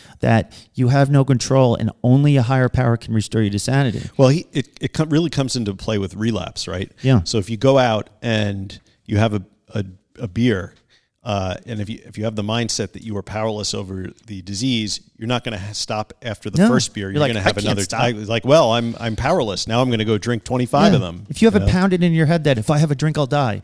Um, and I hate it when people say that because no, you're not going to die. Only it's a self fulfilling prophecy. Right. You know, um, and I found that once I changed that mindset, when I did have a couple of slips, I was able to just stop and move on. Mm-hmm. Right. Instead of now I've drank, now I'm fucked. Now, um, you know, I don't have my higher power. There's nothing that can be done. Right. And he says that that is extremely damaging. Um, Self initiated sobriety is more common than people suppose, he says. What do you think about that? I think it's true. Because he's very much against this idea that we need a higher power to restore us to sanity. Obviously, he's an atheist or agnostic. I'm a believer in God, but I'm also of the belief that if you ask God to move a mountain, you better bring a shovel. You better get to work. Um, and so, reaching out for help is in, is itself an act of control and will. Right. So, you know, you are taking that step. So you are not powerless. You are assuming the power by by reaching out for help. unless you were court mandated. Right, right. But I mean, you know, I look to my own example. You know, I I finally quit drinking when the the the benefits of drinking were um, so vastly counterweighted by the negatives. You know, Right. and and he said that's rational thinking. Right. At at that point, you will you will rationally decide that you're what you're getting out of drinking is not worth the cost Right. right? And some people that make uh, occur sooner, and some people it may occur later. It doesn't have to occur later. But you you- don't have to bottom out, is what he's saying, right? But if you have a three thousand dollar a week heroin habit, are you I mean, before you can get there? You got to go to detox. You Mm-hmm. Right. got to. You have so you will, much but work. you but you make do. that decision to go to detox, right Most of the At- time, At, some point, unless you've been arrested and thrown in a cell, right? Even then, though, after your mandate is over, you have to a choice to make, Mm-hmm. and that was one thing I always worried about when I got finished because I was testing all the time, you know, for like five years. What's going to happen when that testing isn't there? Where's my accountability? Um, step two is came to believe that a power greater than ourselves was going to drive him nuts could restore us to sanity.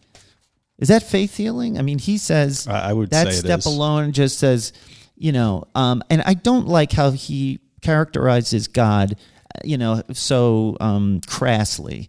You know, he's very much like God is an imaginary person, an That's imaginary belief, being. though. Right. It just he says it like, no, this is the facts. He doesn't say it like it's my belief. He says it like, dear idiots, Well, right. you're dumb and I'm smart. Right. I'm Well, smart and you're stupid. I mean, what what some So people don't like consider rational thought, other people do not, and which is You know. ba- really the problem with the. So the it's program. obvious why this is pissing people off, you know, because he's taking a shot at people's. Um, but in any case, he still makes good points. Um, so he says, you know, so putting uh, into the hands of this, you know, higher power um, is basically irresponsible to tell someone to take a chronic illness and just try and pray it away. Mm-hmm. Right. know, and that's, you know, He also doesn't believe in the disease model, but that's, that's Right.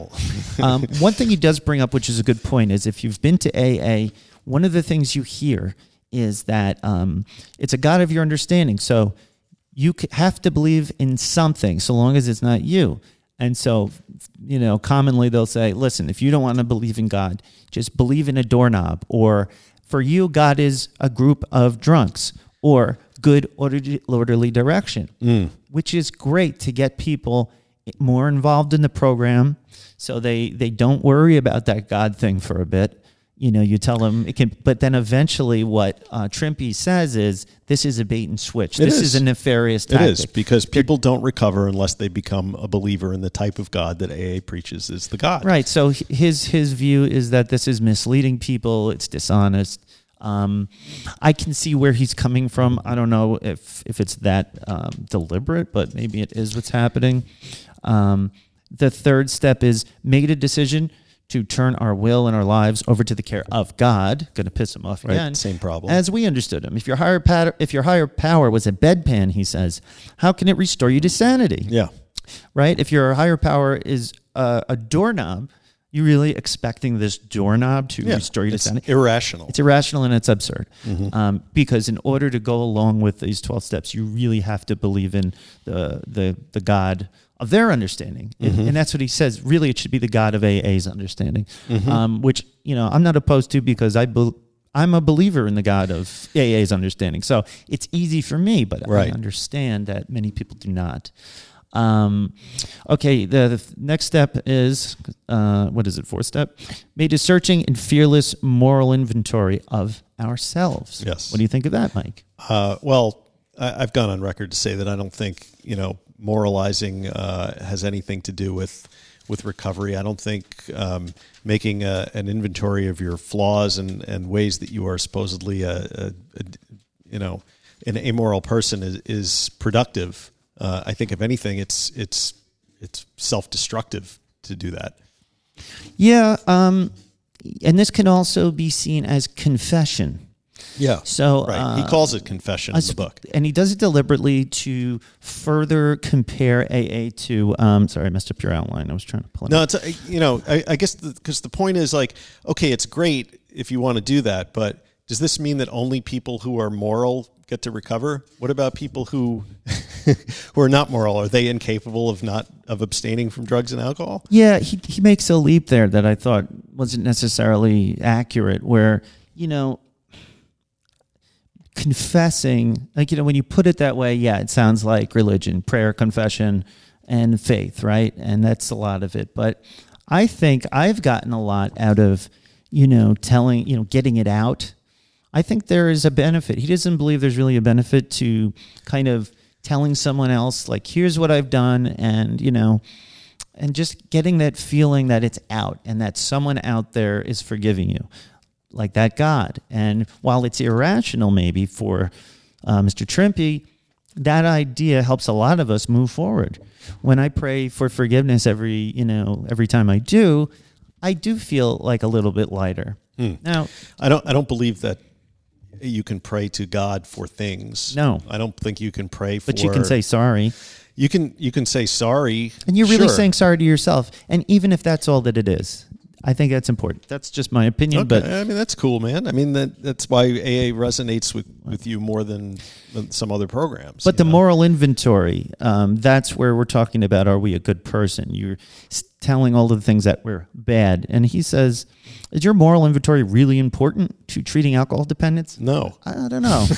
I think it was, it's the, okay. But but then you're but then you're you're taking this thing and you're putting it in the realm of the spirit, right? Rather than you know, and I, Yeah, I don't see- think you need to do that to recover. I have a hard time with it because I relied on my view of the spirit. I think spirituality can be incredibly important to recovery if if that's your belief system.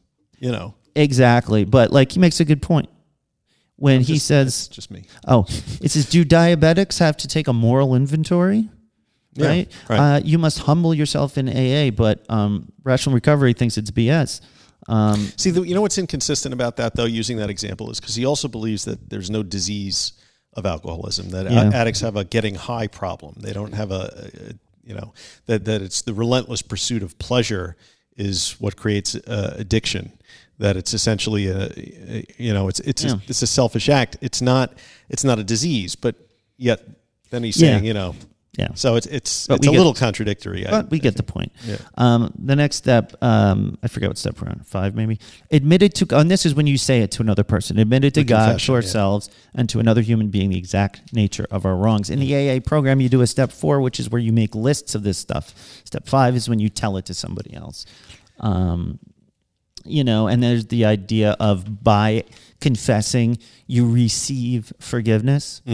Um, and, you know, so God says you're still a good person, even though, you know, you've done these things. The fact that you've confessed and asked for forgiveness, this is somehow makes it better. So only good people get to recover. right. Like, what about, you know, assholes who aren't sorry? Can they recover? Right. Um, some of us would say no, that, you know, until you evolve past being that type of person, maybe you can't really recover. Hmm. Maybe. He, I, I mean, but but those are such foundational um, beliefs in the recovery movement that really are not grounded in any sort of science or anything. You know, I mean, Faith is beyond science, Mike. right? Exactly. And and should a faith program beyond Hence- science have something to do with recovery? I don't know. I mean, Maybe. But not to people who don't believe. So that's where this is fitting in.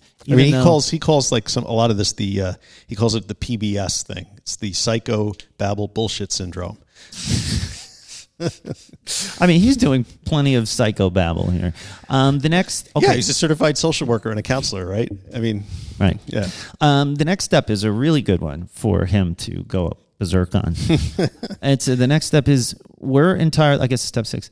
Uh, we're entirely ready to have God remove all these defects of character. Um, non-religious people find this offensive um, because it requires a miracle. So what he's saying Yes. is this step suggests This is the faith healing part. that you the only way you get recovery or recovered is by a spiritual miracle otherwise known as a spiritual awakening Right. um, you know do miracles happen often enough to be a pillar of a drug treatment program that is ubiquitous and pushed by the legal system um, but you can be entire can you be entirely ready you know um, that's another part of that step that he goes berserk on Yeah. you know um, what does that mean entirely ready Well, I guess Do your we- sponsor tells you when you're entirely ready. Right? but so his contention is the idea that there's this um, super being that loves you and cares for you that would withhold this miracle Mm-hmm.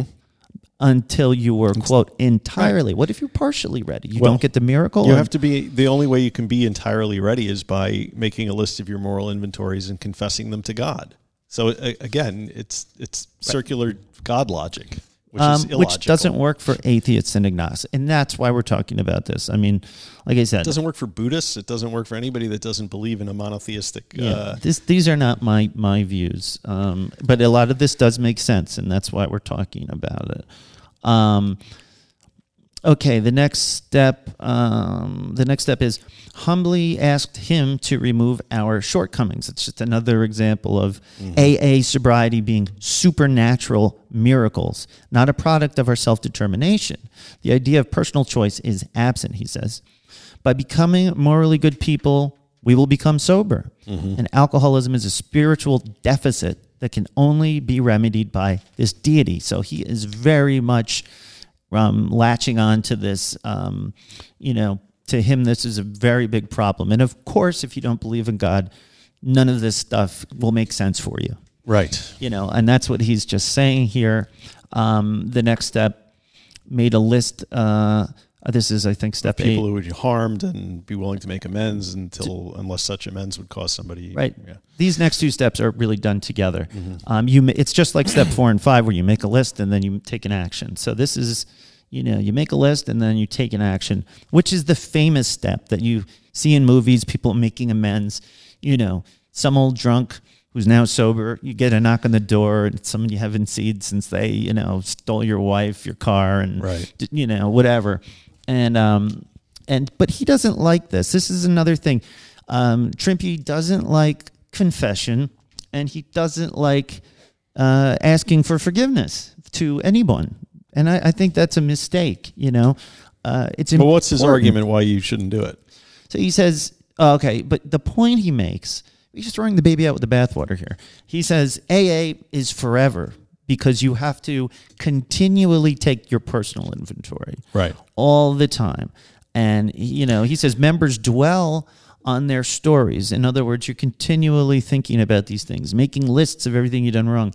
And they dwell on stories um, of, of members who tried it on their own and then went back out and ruined their lives. Okay. Um, that was incongruous. So, uh, he- Well, I, I mean, the goal of rational recovery is to recover and then forget about recovery and go out and live your life. Right, Right. which is- so this constant reminder, this constant like every time I'm wrong, I have to acknowledge it and I have to go apologize to somebody. Like it's just a constant reminder that you live in this state of, um, you know, constant Yeah. recovery and constant you know and and he said that that's not the goal and and to that end i mean rational recovery used to have meetings they used to have meetings all over the country and, and then in like 2014 Trimpey was like he pulled the plug. He called all of the people who were running the meetings and said this is not what we do. We do not perpetuate the addiction cycle by having people return to meetings time after time. Uh, that's not rational recovery. So he disbanded all the meetings and there are now no more of them. That's really interesting.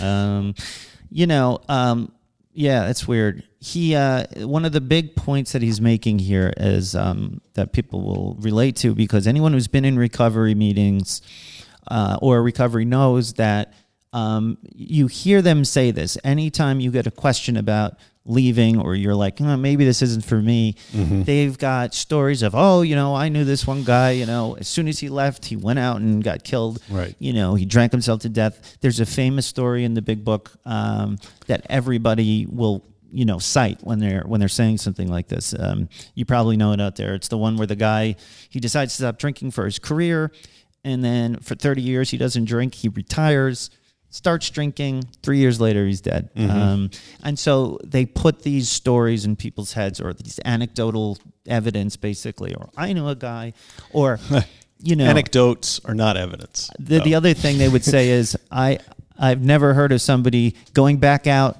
and then coming back in on a win. Nobody comes into AA on a win winning streak. You know that's what they say.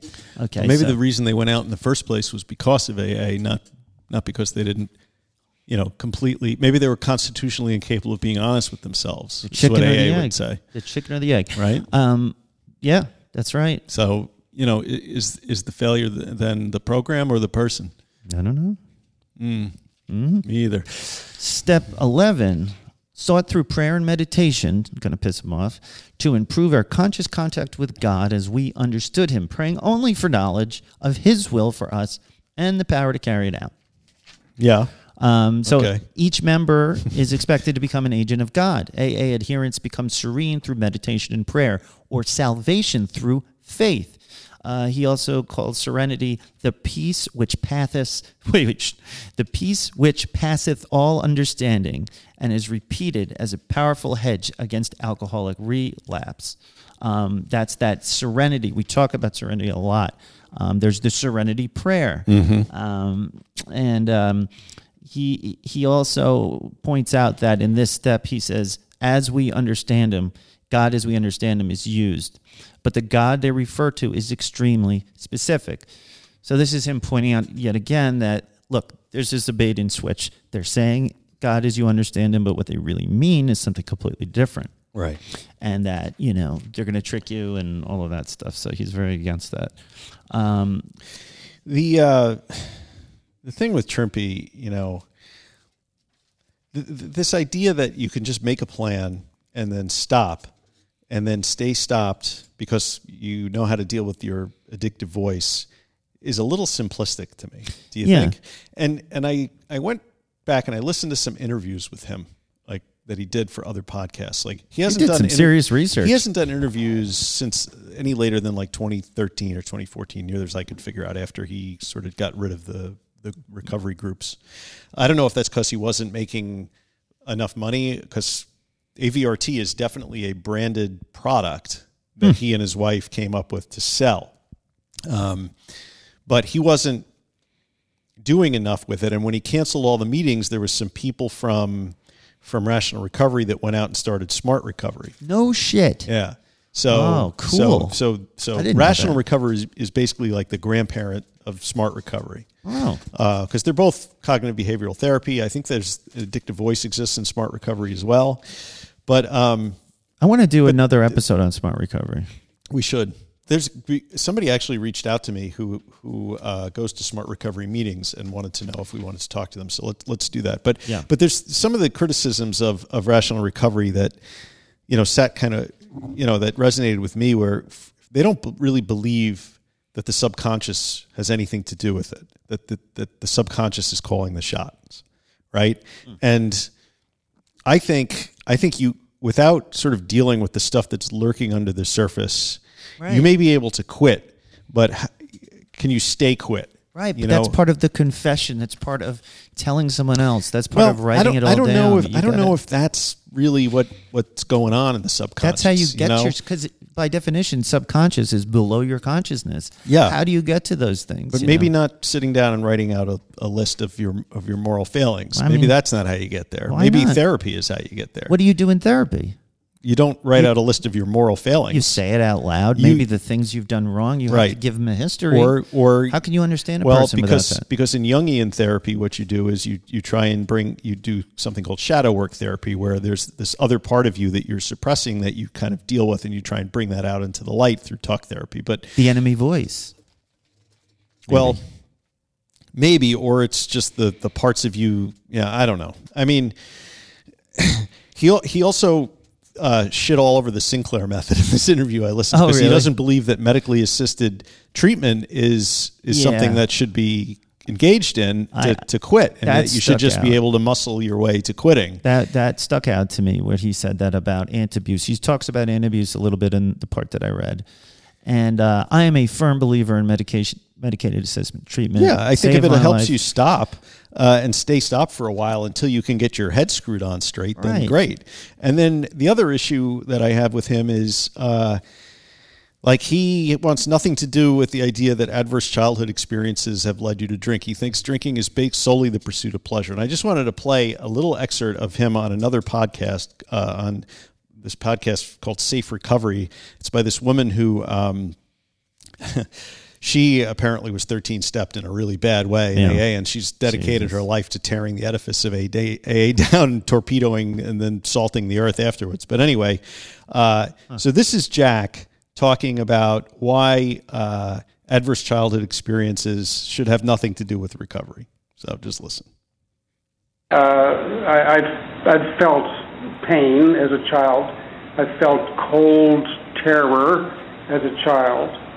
And these are part things that are part of life and which uh, do not cause adult problems. Um, you know, this is a rather uh, a big contradiction to the the uh, the mystery of victimhood that has swept through our culture.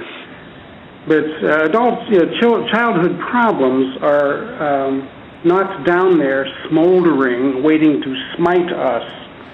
And people have an option to rejoice that the childhood is over, or to dwell upon it and say, "This is the cause of my adult problems." I don't know. So he's completely dismissing childhood trauma. I mean, that's Yeah, absurd. it seems like he's completely dismissing childhood trauma. So that's that's a problem that with this rational recovery is that he'll it's there's stuff he says that I completely disagree with, and and some of the stuff is I think very useful. Take what you want and leave the rest. And what what about the idea that you know if he if as he says that drinking is always a choice? Um, Well, if and- drinking is always a choice, then stigma against people that continue to drink despite Right. destroying their families would seem to be completely validated and warranted, right? He even says, much like Dr. Carl Hart, that heroin is not addictive in itself. Well, well, he he cited the uh, the Vietnam. Right. Everybody's like that is one thing. Like since then, there's been a body of evidence that not only is heroin physically addictive, on top of being psychologically addi- addictive. I went through it myself. So this idea that you know one day you can just change your thinking and then not withdraw. I mean, he. I don't know. He does seem to have, you know, the the idea of like what is rational thought? Is there objective rational thought or is it subjective You know, Well, some people think everything is subjective. right? well, I mean, this is rational thought according to Jack Trimpey, right? This program, right. right? So your childhood experiences are bullshit. Uh, you know, um, Medication is a crutch that's just going to prolong you know, actual th- recovery. This is what right. this is what Jack thinks is uh, is rational thought. Right. It- So but is it supported that. by evidence? You know, I don't know. I mean, and then that a little one study, you know, a little later on in that interview, somebody um, says, "Well, uh, what about what about like?"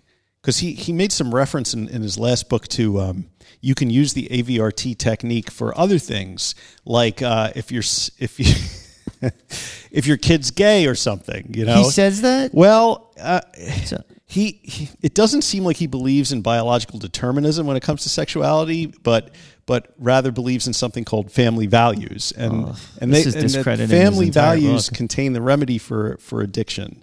Um, so you know.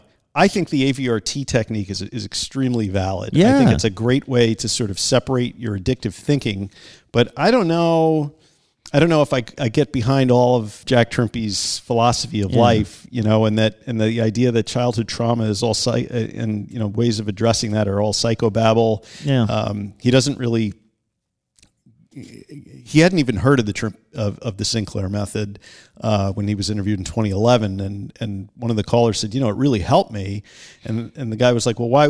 Trimpey was like, well, why would you ever use medication to you know, to solve a, a, a, a substance to solve a substance abuse pro- problem. And that to me sounds like it's right out of AA. That's what they say. right? so there's a lot of inconsistencies in, in the in the Yeah. program, and and I think if you do if you do go out and buy these this guy's books, you know, take what you're reading with a grain of salt, and and just realize that this was sort of like a nascent movement to sort of separate recovery writ large from Alcoholics Anonymous. Yeah. And, and in that respect, it was it was successful. It did give birth to Smart Recovery. It get, you know it probably was was the the grandfather of Annie Grace, uh, you know, and, Sure. and all cognitive behavioral therapy that Right. that, that flew flowed from it. But um, but Jack's a little bit of a strange duck, and he's got some odd ideas. So keep that in mind if if you're you know Yeah.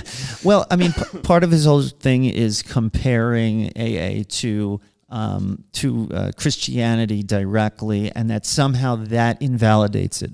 Um, and so, well, then then where does he get family values from though? Aren't family values in America based on Judeo-Christian values anyway? So so maybe you don't believe in God as an individual entity, but you certainly seem to be willing to pick up the value system that that Yeah. that drops in your lap. And if, if that's the case, then why are you so against the you know, working through a, a, Right. a values-oriented recovery program. I, it just there's some yeah. inconsistencies. Oh.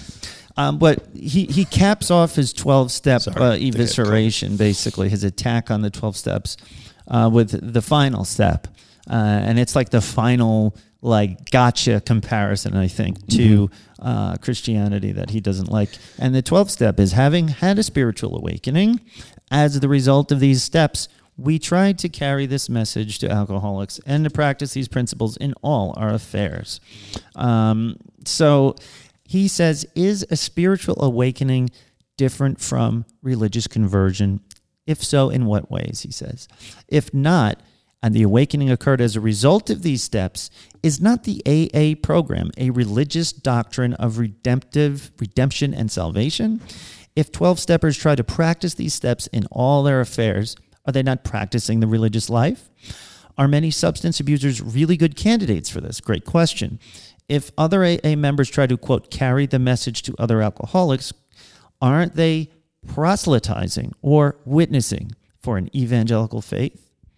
All great points. Uh, I, mean, there's there's some of that in there, but I don't mean, think it's di- disqualifying the entire program, though. No, no, but I mean, he also goes out there and calls addicts uh, at one point anti-family monsters, which are count- counter to evo- counter to evolution. So Um, there's, you know, So where do you get the i- you know?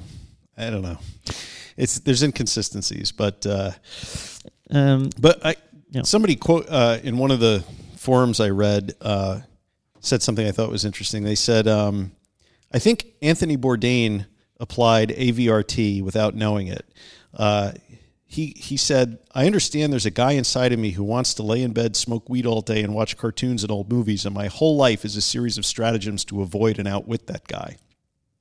Right. Yeah, I, this is a natural So defense that's like technique. that's that's it in a nutshell, right? Yeah. I mean, a lot of people are doing that, you know, including myself. But you know, if you have a, a formal hook like AVRT to hang it on, you know, maybe that's helpful. So Um, well, I, I think we could do more shows in this. I don't know if we want to. Um, we've got to move on right now, though. Um, Yeah. I, I recommend it. You know, so these techniques, I think maybe this should inspire you to check out Smart Recovery, I think is the better, Mm. which is a more evolved version of it. Um, you know, you want to read the book, you know, read the book. it's very interesting, and I got a lot out of it. It, it just reinforced some of my own techniques that I had developed as far as the um, the enemy voice, you know, and all of that. So we recommend you look at, look into it. I um, read the book. Try not to get too pissed off. You know, I had to put it down a couple of times and like take a deep breath. Like this guy is completely assaulting my faith. You know, but Just- it- you have to look past it. a realize that you know there's a reason that this um, method is not around in its original form so much anymore. Right. Right. And that's what we studied today. This is the genesis of, you know, and and that's as they say is that. Um with that, it's time for you ready? I'm ready. Are you ready? A little bit. Recovering the news. Yeah! All right. Recovery in the news. Recovery in the news. Recovery. Recovery in the news. Motherfucker. Yeah. Before we start, Yeah. our very favorite rendition of Recovery in the News was done by our friend Rhina. Ryan. What an and an excellent version it was. and um, we're so happy to have that. Um, I just wanted to give you guys an update. As you know, he went to, uh, he finally was able to get into a recovery, uh, a rehab. Um, he had a little snafu. They didn't have a bed quite yet, but he was able to stay on the couch. He's waiting, right? Uh, he's waiting at this his recovery counselor's like house. They're putting him up until there's a bed available. Um, and the person he's staying with's wife actually runs the rehab. Um, he's getting through this kratom and crack addiction, and um, actually maybe crack. He said he quit a while ago, but Yeah. um, he still struggles with these things. And he's going to an AA clubhouse during the day while they're at work. Uh, He's you know he got through most of the withdrawal. He is having some trouble. It's very difficult for him, but he's staying the course. Um, and Ryan, we are rooting for you. Keep updating us. Yes, we got sir. your message. We're going to play it on the Christmas special. Um, and um, yeah, we're we're uh, we're rooting for you. you spoke to him yesterday. Yeah, Yeah, me Yeah. too. We Yeah. uh, he's determined to continue. he is, and uh, You know. he had some very nice things to say about our podcast. And uh, All right. so, uh, you know, along those lines, I was talking to him about uh, heart palpitations and recovery, and uh, I was going to do a story in recovery in the news on uh, the fact that only alcohol uh, triggers an AFib condition, not a lack of sleep or caffeine or diet, uh, to sort of bring out yet another reason why people should quit drinking. But hot off the presses, You're uh, changing the I'm recovery in the changing the news? recovery in the news. Going off the outline. Uh, I'm going off the outline Sure, because to do that. a grant our uh, you know our our or if is, is He's that a word He's the editor at He's large. the of editor at RMA large of the. RMA newsroom uh, posted something this morning Soberliningsplaybook.com. I'm, I'm breaking the story here. Uh, me and People Magazine are breaking the story. Demi Lovato says that uh, they, I guess she is a they, uh, are no longer California sober. okay. What sober, sober. She's real way to be. sober, or, or yeah. Lovato had previously spoken about opting for smoking marijuana in moderation, um, but remaining sober from alcohol. Actually, I thought her California sober included some alcohol. Yeah, I did right? I think People Magazine got that one wrong. Yeah. It wouldn't be the first time, but. Um, So Demi Lovato is going to be sober sober. On Thursday, the 29-year-old singer announced that she would no longer be California sober, a term describing those who choose not to who choose to use marijuana but remain sober from alcohol and instead opt for full sobriety. Lovato's personal approach to California sobriety differed from the typical definition since they previously stated they also drink in moderation. I no longer support my California sober ways, she wrote on Instagram. sober, sober is the only way to be. Um, huh. So is sober sober the only way to be? She's saying for everyone. She says for everyone. I wonder. I don't believe in saying stuff like that. Yeah. Everything's for. I mean, I agree that sober, sober is the best thing for me. Right. You know, probably if you had the same problems I did, it could probably be helpful to you too. But if you got another way through, God bless. It's all about being happy and healthy. Um, Yeah. Um, yeah. I don't know. I uh, right. Exactly. I mean, for me, abstinence is the way. Um, this is the way. this is the way.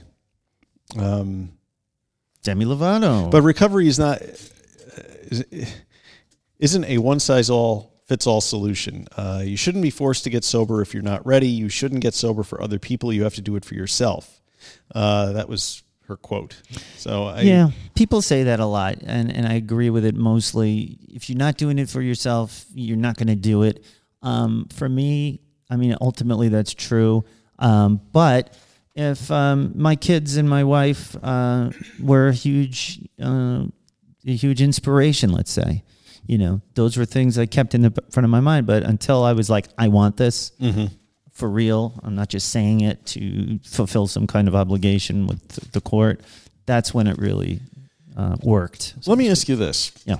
Does intent have anything to do with this? Because there are people who are prescribed medical marijuana, you know, for a chronic pain condition, let's say, mm-hmm. and take it as directed or what have you. And they, one of the, unfortunately, one of the byproducts of consuming THC is that you get a little bit high. Yeah. But your intent is not to get high. Your intent is to manage your chronic pain. And then you have somebody else that smokes pot to get high. Well, you Is have. there a difference? It comes down to honesty. We talk about honesty all the time. It, it is a pillar, I think, of anybody. That's something that's I don't think negotiable. I think in order to get where you want to go, wherever that is, you have to be honest with yourself, and that's going to come down to personal honesty. You know, you can tell me and Mike whatever you want about why you're doing something. Mm-hmm. You could say, "I'm just doing this because it's medication." I, mm-hmm. you know, I'm not getting high. Whatever what it comes down to is you know what's really going on.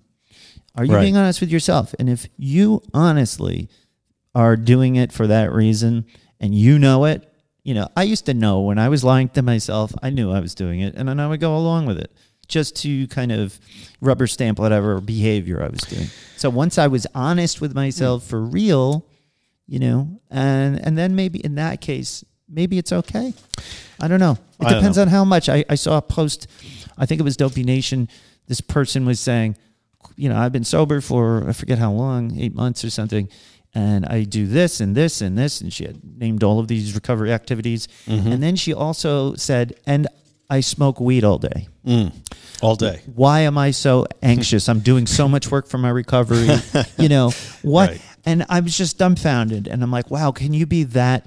Like, um, can you be misleading yourself so much? Denial. that, that you can even write something like that and not see this obvious I smoke weed all day. Like, you know, if you're doing that, I mean, it's proven to create anxiety and depression. Mm-hmm. You're going to be withdrawing from the tea when you're doing that much. So that's a good, uh, uh, you know, example of self dishonesty, I think. Uh, and once you, once she read all of the, the Mm-hmm. uh, comments, which were a lot nicer than uh, than I expected them to be, I was just trying to really like carefully point out like all that stuff you're doing is great. You know, maybe you ought to back off a little bit on the tea on the smoking weed. I, Mm-hmm. you know, take it back. Like the the point I made was, and she said it's my medicine, and I said I have high blood pressure. Right. I take only one blood pressure pill every morning. Right. I don't take my lisinopril all day long. So, you know, Mm-hmm. you have to just be honest with yourself, guys. Yeah, I mean, I th- I think if you're uh, taking medical marijuana, uh, or and, and that's what works for your chronic pain, and getting a little high is a side effect of that medication, just like other medications have side effects. Um, I don't see a problem with it Nope. uh, at all. Um, but if you're taking more than your recommended dosage, or you're taking it on days when you don't have pain, because And how could you it's a- smoke weed all day and then do all of the Well, because- recovery activities well- she said she was doing? Well, there's you can take a small edible or something. You know, there's there's all different. Yeah. You know, but I think we're talking about two different things. I think we're talking about, you know, in a medical state where you get medication for a specific thing, or you're talking about somebody that is self smoking pot because they think it helps their mental state. You know, Right. Uh, Those are two very, very different things. It is. So self honesty Anyway, and uh, go from there. Covering the news. yeah. remember this is all live. Yes, it is. No it live. editing today. We'll do it live. Okay. Week in weird. Ugh. See, that's the problem with Yeah, we're rushing, we're Yeah, rushing. We're rushing. Uh, week in weird. Man who dreams of becoming a quote black alien has two fingers removed to turn his hand into a claw. And there's pictures too. The pictures are What? amazing. The pictures are amazing. It's one of these body modification dealies. Um, God's sake. tattoo and body modification maniac Anthony Loffredo has taken his ambition to become a black alien to a whole new level. The man uh, shocked his followers. He's got a lot of Instagram followers after showing that he's cut off surgically two of his fingers to turn his hands into three clawed fingers. What doctor would do that? I don't know. They have pictures of him in the hospital and everything. He captioned his post. I think he's from another country where they do whatever. He captioned his post sharing with his 770,000 followers. What? Quote, on the other side of the world to continue my project. The procedure's going well. One more dream that has just come true. Thank you for doing your top job. Thank you, Mexico, from my heart. Um, the graphic images, and they, sh- they have pictures of this, uh, showed that the man has two fingers removed. It looks crazy too. Um, from his left hand, and he has another plan in the near future to remove another two on his other hand. Um, there's a mix of reactions under the post where some were impressed while others were aghast. One user in disbelief wrote, Oh my God, you did it. I didn't believe it, but it's true. I hope your body will adapt. But uh, another read, blatant disrespect to those who are unfortunate to have lost limbs and look for ways to function as the human body should. Another one, you're 100% going to regret this one eventually. No shit. Here's another fucked up part of this. He had his nose removal procedure done in Spain earlier this year. He made himself look like Skeletor, basically. Will no one tell this guy that he's suffering from a severe mental illness that needs treatment? no, because everyone's truth is true, Ugh, fuck that. right?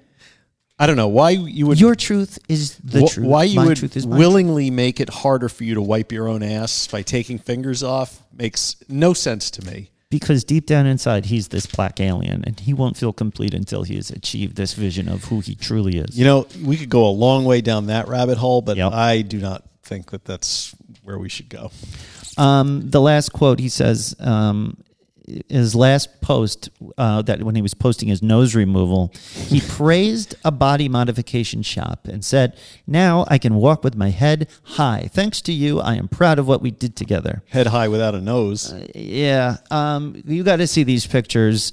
And tell us what you think about this. This is something that's you know in our society right now this like whatever you feel is right um, your truth is the truth my truth is the truth it's all objective i want to know how you monsters feel about this Uh, this can go in a million different ways mike r at middleagesrecovery.com and that's the Ay, show ay, guys ay.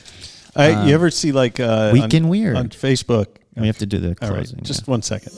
You ever see how on Facebook they have like uh, a picture of a guy with like his whole face is tattooed and nose rings and everything, and they're always like, describe this guy in one word, and the first comment is usually unemployed. well anyway, If you have um, anyway, that Sorry. about that about does it for today. I know I had a great time. I cannot believe we pulled this off. We haven't pulled it off yet. no, we have to get it posted. That's yeah, we're gonna yeah. run like hell to try and do this. I had a great time. Did you? Thanks so much Yes. for listening. Visit us You at weren't middle, asking me. middleagesrecovery.com, Podbean, Apple Podcasts, Facebook, Instagram, Spotify, YouTube, and Twitter. So tweet us at twat. You twit. Yeah, do that. Support your favorite show. Buy a t-shirt. Drop a five-star review. Join our private group. Uh, or just write us. Say hello. Couple people have Say been, hi. Yeah, people have been reaching out to us having a little trouble. You know, we're not doctors and we're not professional therapists, but we No. can help and support you any way that we can. We will do that. Um, if you get something out of our little show, please share it with a friend and help grow the RMA movement. Right. And as we say, non proficiat perfectum. That's progress, not perfection. See you next time. Be good.